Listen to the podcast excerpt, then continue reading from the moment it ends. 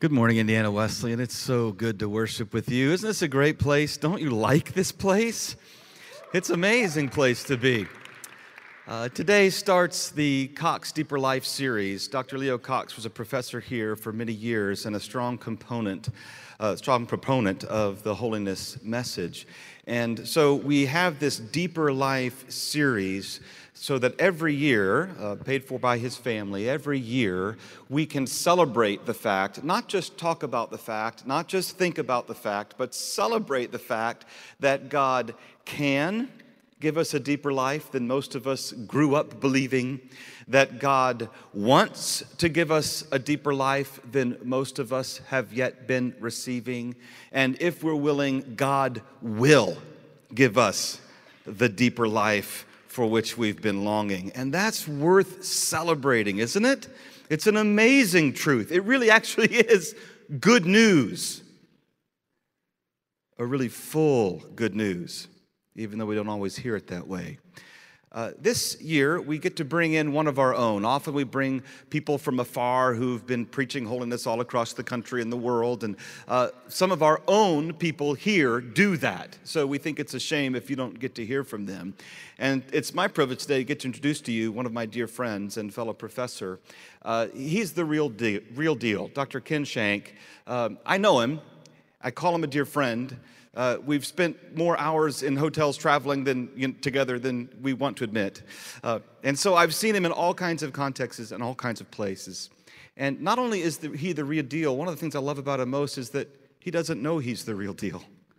And he would say, he's probably saying it right now in his mind, No, I'm not.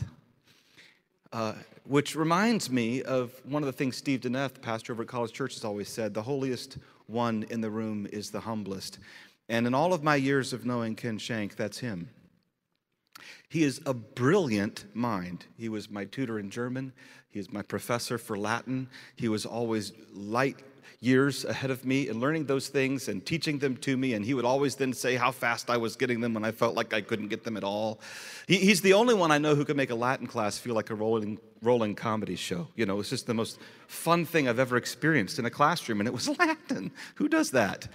Um, he's a, an author. He's written an introductory textbook to philosophy. He's written an introductory textbook required in many seminaries to the New Testament. He's a world renowned Hebrews scholar. He's just an amazing human being. But that's what I think he's going to tell you today. He's a human being.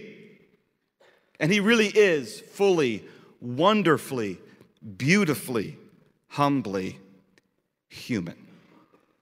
Dr. Ken Schenck. I think some of you have me in class just almost choked when he said some of those things. But uh, anyway, pleasure to be with you. Would you pray with me before we start?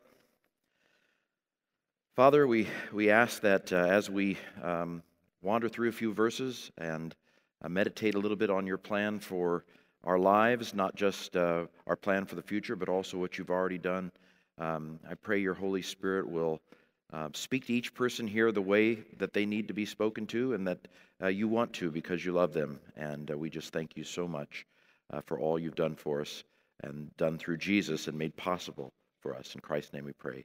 Amen.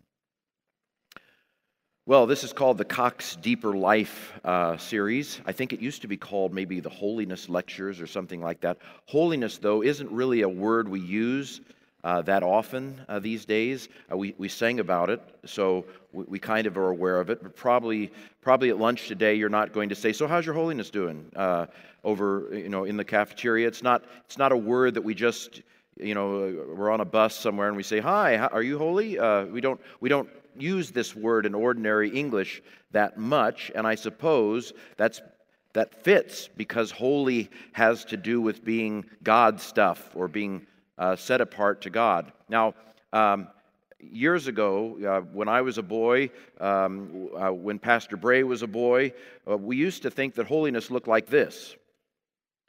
Now, holiness uh, used to mean in the 1950s that you tried to cover every inch of your body uh, so that nobody could possibly have any bad thoughts. Um, you know, even your elbows, because elbows can be real temptations.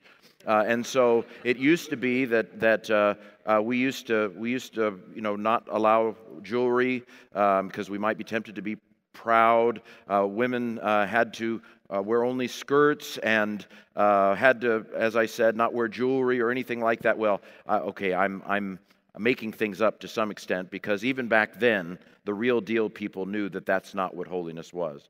Holiness is not about uh, whatever this tambourine lady is thinking. I don't know. What does she look like she's thinking? But uh, so holiness isn't that. Uh, holiness is something different. And if you get, not, before you go to sleep today, um, if, I, if you take one thing uh, from today or Friday, uh, I want you to take this that when, when we talk about being holy, what does that look like? We're saying that you love God with every part of your life that you know exists. Now, there are parts of your life you probably don't know exist, there are parts of your life that don't exist yet.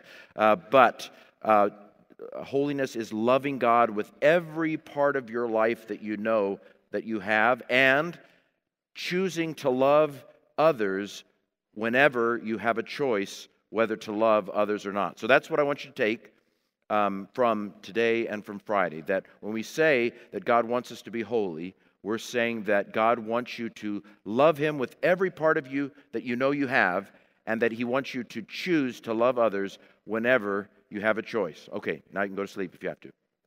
So um, today, I want to talk about how um, it's not as hard as you might think it is.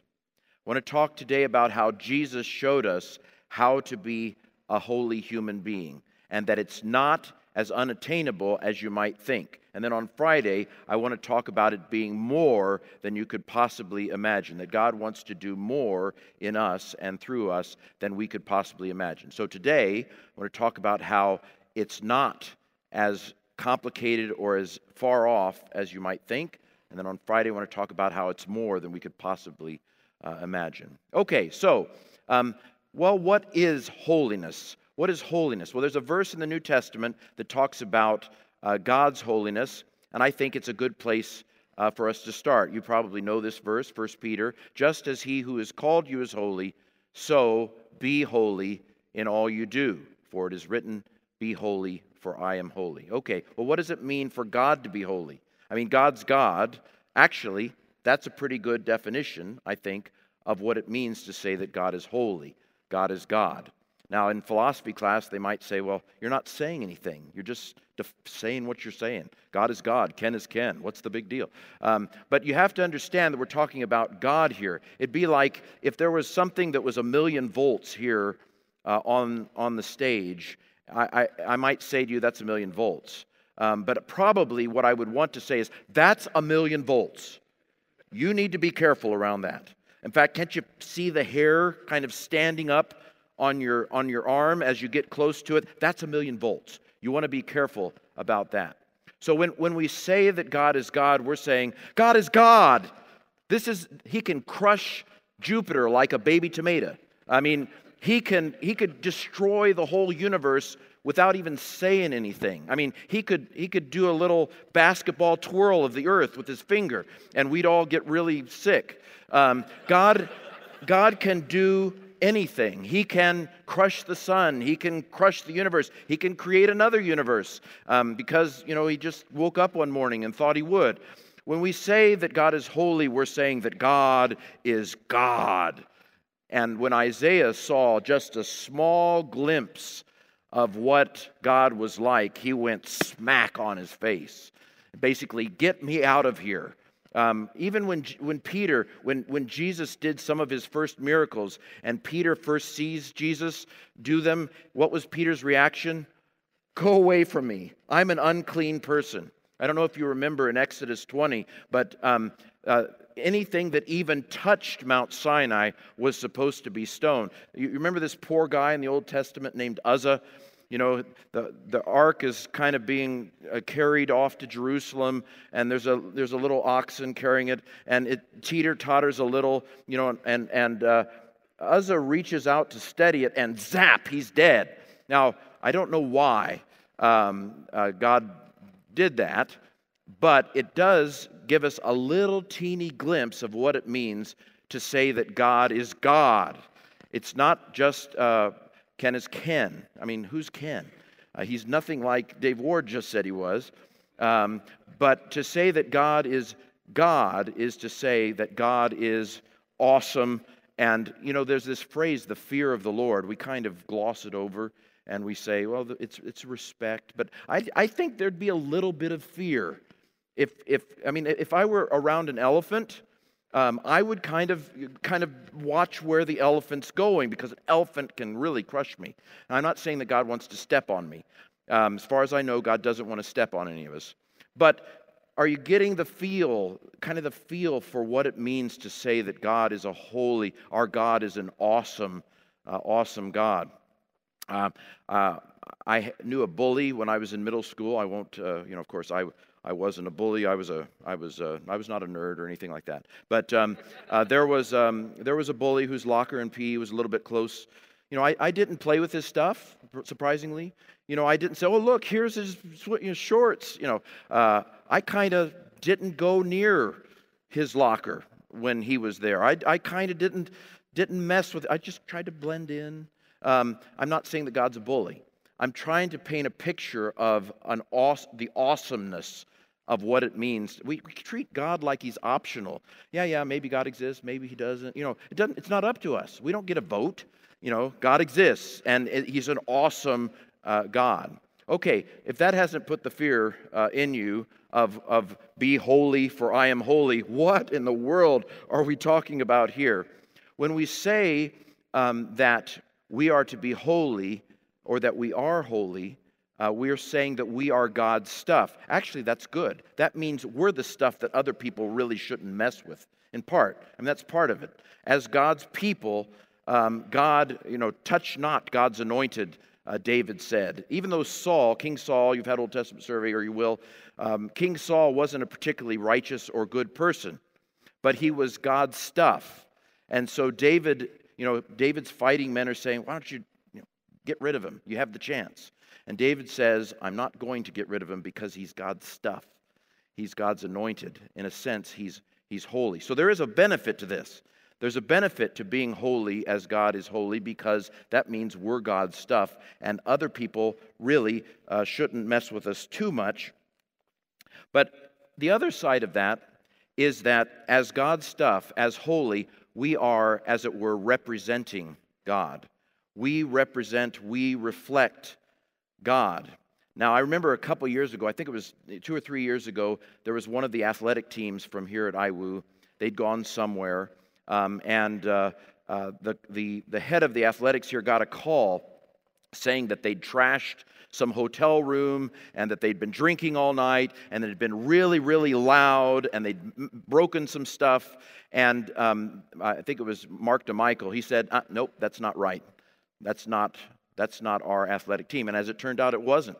They'd, they'd mistaken it. It must have been Taylor. Something. No, it wasn't Taylor. But, but basically, um, IWU uh, athletics do a good job of representing. Uh, when we go out there and when we do stuff we are reflecting IWU, and I think we do a pretty good, you, uh, maybe not me, you all do a really good job uh, of representing IWU when you're out there. It's, it's like you're a little IWU uh, that's out there walking around uh, representing us uh, to the world. And that's part of what it means for us to be holy in the world and to be holy as God is holy because we are representing God uh, in the world. We are showing the world, hopefully, uh, what God is like. Now, that may seem like a daunting, a daunting thing. Um, don't freak out, though.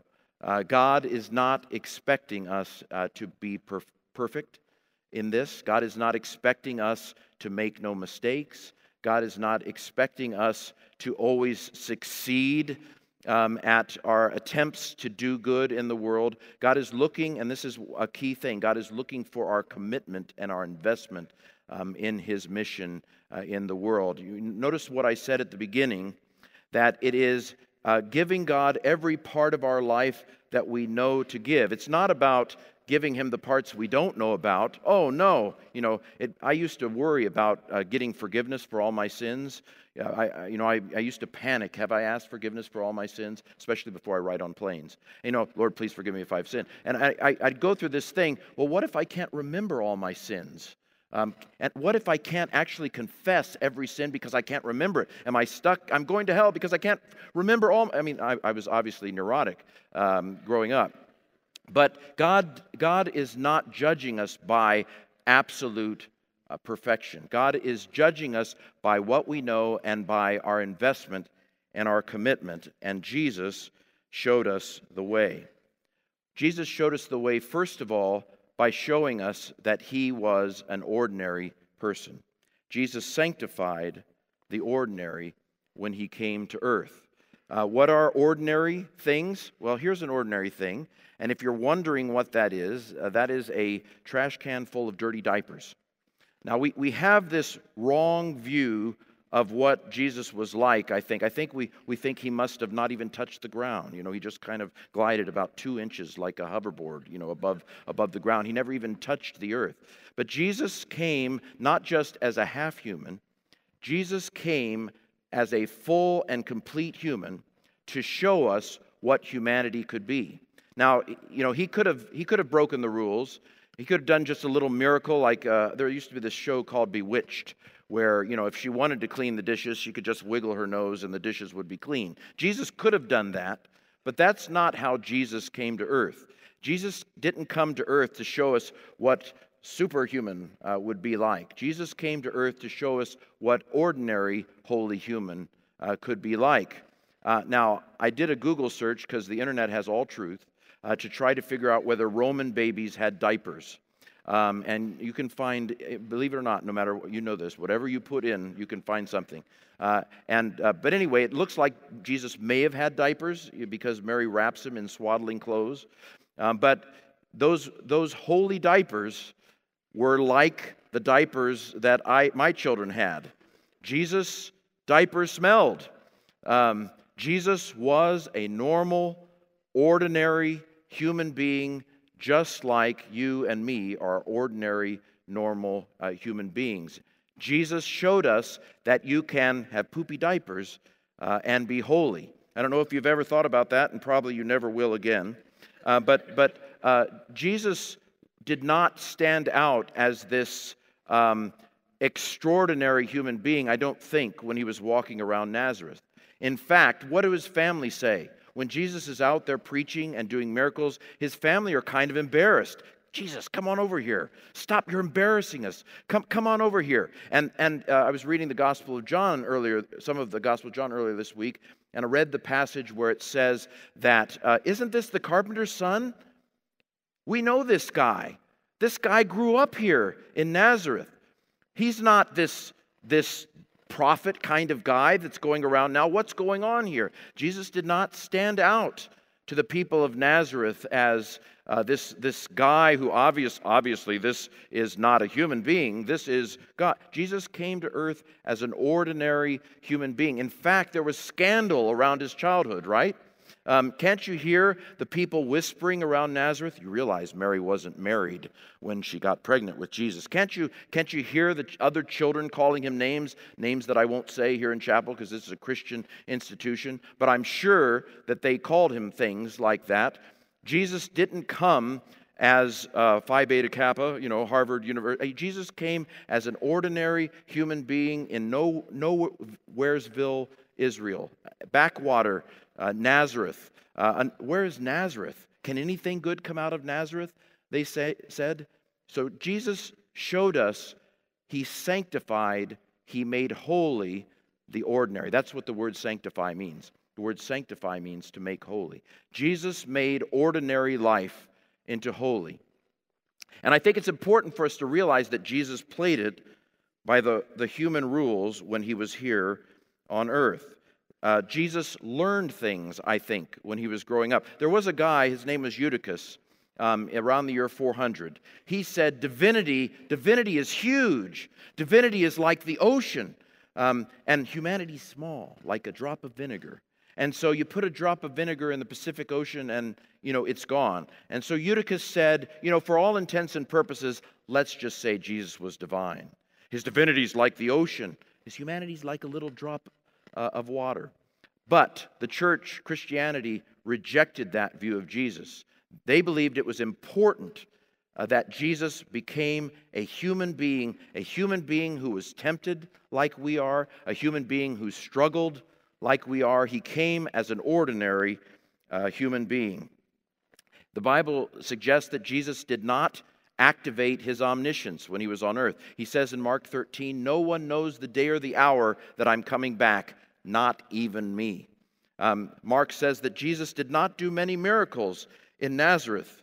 Uh, he was not able to do many miracles in Nazareth. Now, we could talk to our theology professors and ask how that, wor- how that works. You know, does Jesus put it in a safe when he comes to earth? You know, does he just put it in a subconscious? I, I don't know exactly how it works. But when Jesus came to earth, he played it by the human rules to show us what it was like to be a holy individual that we could also be as well. Jesus learned things. I'm sure he learned how to speak Aramaic. He, he didn't come out of the womb speaking Aramaic. That would have really freaked Mary out.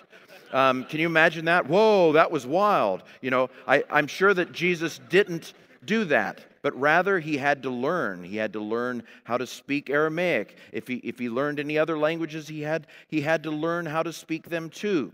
He learned the way we learn to show us what it's like to be a holy individual and yet um, to be human. Jesus sanctified the ordinary. God is not looking for absolute perfection from us. Now, the New Living Translation is a good translation. I like it a lot, uh, but there's at least one verse that I don't like very much in the New Living Translation, and that's Romans 3:23. Romans 3:23 in the New Living Translation says, "All have sinned and have fallen short of God's glorious standard." So the NLT basically says you have absolute perfection up here and we just haven't attained to it, as if that's what it's saying, that all have sinned and have failed to be completely perfect. I don't think that's what Romans 3:23 is saying. I think a better translation would be all have sinned and are lacking the glory of God. If you look at Psalm 8, Psalm 8 says that humanity was created to have glory and honor in the creation. And Hebrews 2 says we do not yet see humanity having the glory and honor that we were created to have, but we see Jesus, who became a little lower than the angels, who became lower than the angels for a little while, um, that he might lead us to glory. And so what Paul is saying in Romans 3:23 is that all have sinned and don't have that glory that we were intended to have. God's standard and expectation for us is not absolute perfection. I've not been able to find any verse in the New Testament that says that God's standard is absolute uh, perfection. In fact, uh, all but one reference in the New Testament to sin refers to intentionality, where a person intends uh, to do wrong. A person knows what they should do, and a person doesn't do it. Uh, I have not found any verse but one in the New Testament that says that sin relates to things that we do and we don't know that we're doing it. And that one place is in Hebrews 9, which says that in the Old Testament, the high priest went into the Holy of Holies to atone for sins that were committed in ignorance. In the New Testament, sin is almost always equated, except for that one place, with intentionality. I know the good I should do, J- James 4. Um, to the one who knows the good you ought to do and doesn't do it, that's sin. Or Romans 14, whatever is not of faith is sin. Now, I do think uh, that, that you can sin by negligence. Um, you, uh, Wesley had a, John Wesley, whose statue is here on campus somewhere. Um, John Wesley had a definition for one kind of sin uh, that is kind of funny worded. He called them sins of surprise. It's kind of like, surprise, you've got sin. Um, uh, but uh, what, what he was talking about is, uh, for example, let's say that you go without sleep and then you try to drive home um, and you have an accident in which somebody is hurt. That's a kind of sin um, of where, uh, well, that's, that's actually, he would call that a sin of, of, of, weakness, or I might call that a sin of negligence. So it is possible to, to sin, we believe, without intending to sin. But the New Testament largely doesn't talk about that. Almost everywhere, except for that one place where the New Testament talks about sin, it's talking about something that we consciously and intentionally do. Wesley's definition of the proper sin uh, is um, a willful, transgression against a known law of God. That is, you know what God expects and you intentionally uh, do the opposite.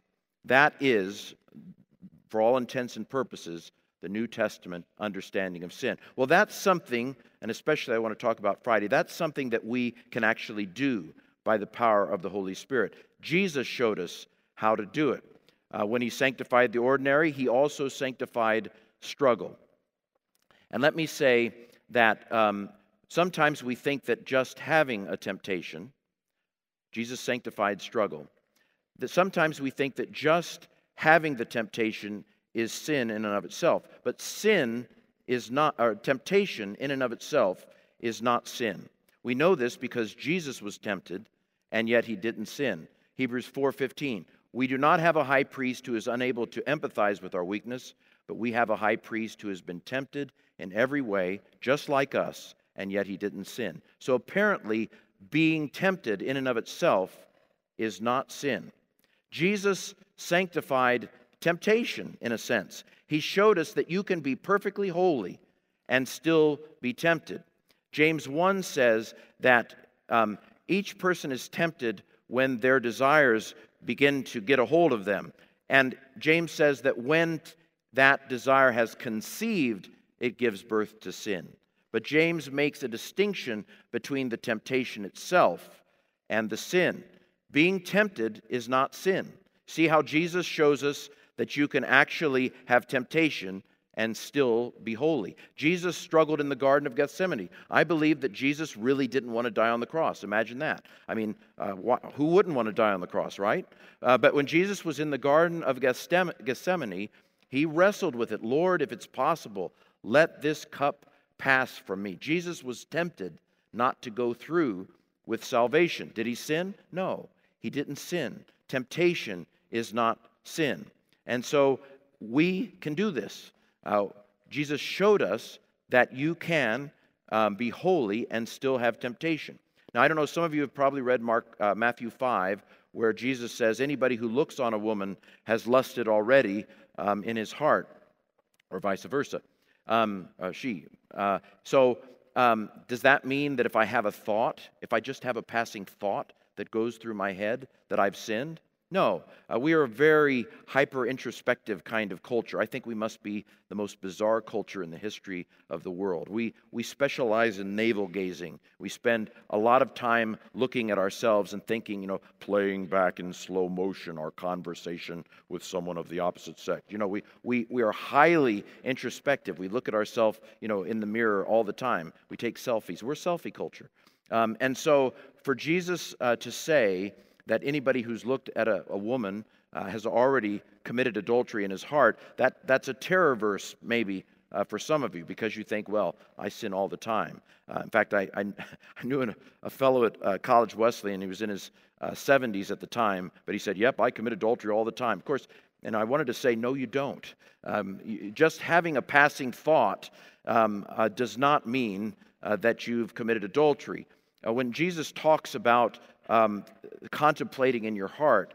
Uh, he's talking about fantasizing, dwelling, um, repeatedly feeding that, that thought. That's what Jesus was talking about when he said, Whoever hates his brother or whoever looks upon uh, a woman and, and so forth. There, there's a level of intentionality. I think Paul would look at us like we're crazy at, at some of the things that we just have this passing thought and, and we think that we've, we've, we've sinned.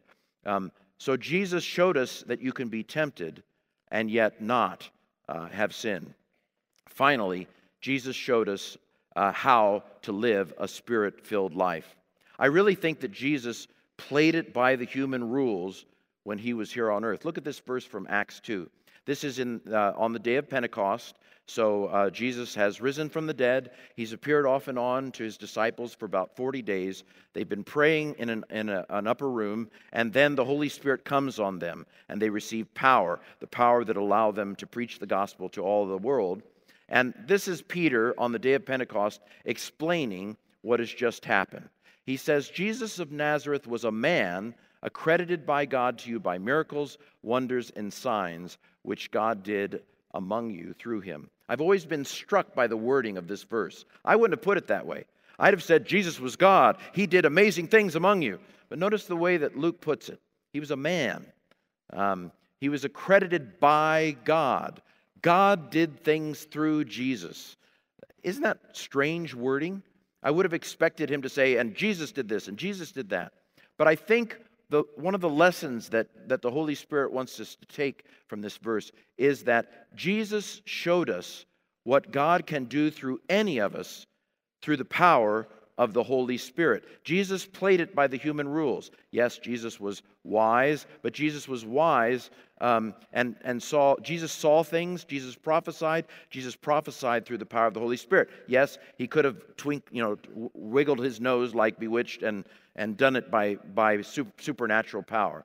But instead, Jesus chose to play his humanity by the human rules so he could show us what is possible through the power of the Holy Spirit. That there's no miracle that Jesus did while he was on earth that we cannot also do through the power of the Holy Spirit. In fact, Acts draws a line to us today. Um, Jesus raises women from the dead, or people from the dead. Jesus heals people who are lame. Peter raises people from the dead, heals people who are lame. Paul raises people from the dead um, uh, heals people who are lame, and it's drawing it's a line to us today that by the power of the Holy Spirit, we can also do the miracles that Jesus and Peter and Paul did. Uh, but not only that, we can defeat temptation the way that Jesus did. Now, Jesus, of course, had a head start on all of us. We've already sinned. Everyone in this room has already sinned, and we're already toast. We all need Jesus. Um, Jesus had a little head start on us uh, as far as not sinning. But um, when, when we are under the power of the Holy Spirit, um, Jesus shows us how we can live above temptation by the power of the Holy Spirit, the way that Jesus, by the power of the Holy Spirit, lived above temptation. So, um, Jesus represented God to humanity, but Jesus also represented what humanity can be under the power of the Holy Spirit. And so when God says, Be holy as I am holy, He is telling us that He is ready and willing and available to give us the power to live a fully human life, human life as it was meant to be lived by the power of the Holy Spirit, and Jesus showed us the way to do it. And on Friday, we're going to talk a little bit about how God wants to do more than we could possibly imagine through the power of the Holy Spirit in our lives. Would you mind uh, closing in prayer with me? Father, as we go out into the world, help us to begin to think about what you want to do in and through us. Um, show us areas of our lives that you want to take over and magnify beyond anything we could imagine, even as we begin to, um, to walk this, this way, as we try to be holy as you're holy. Help us to see that you don't command us something that you're not going to make it possible for us to do. We ask you to show us in Christ's name. Amen.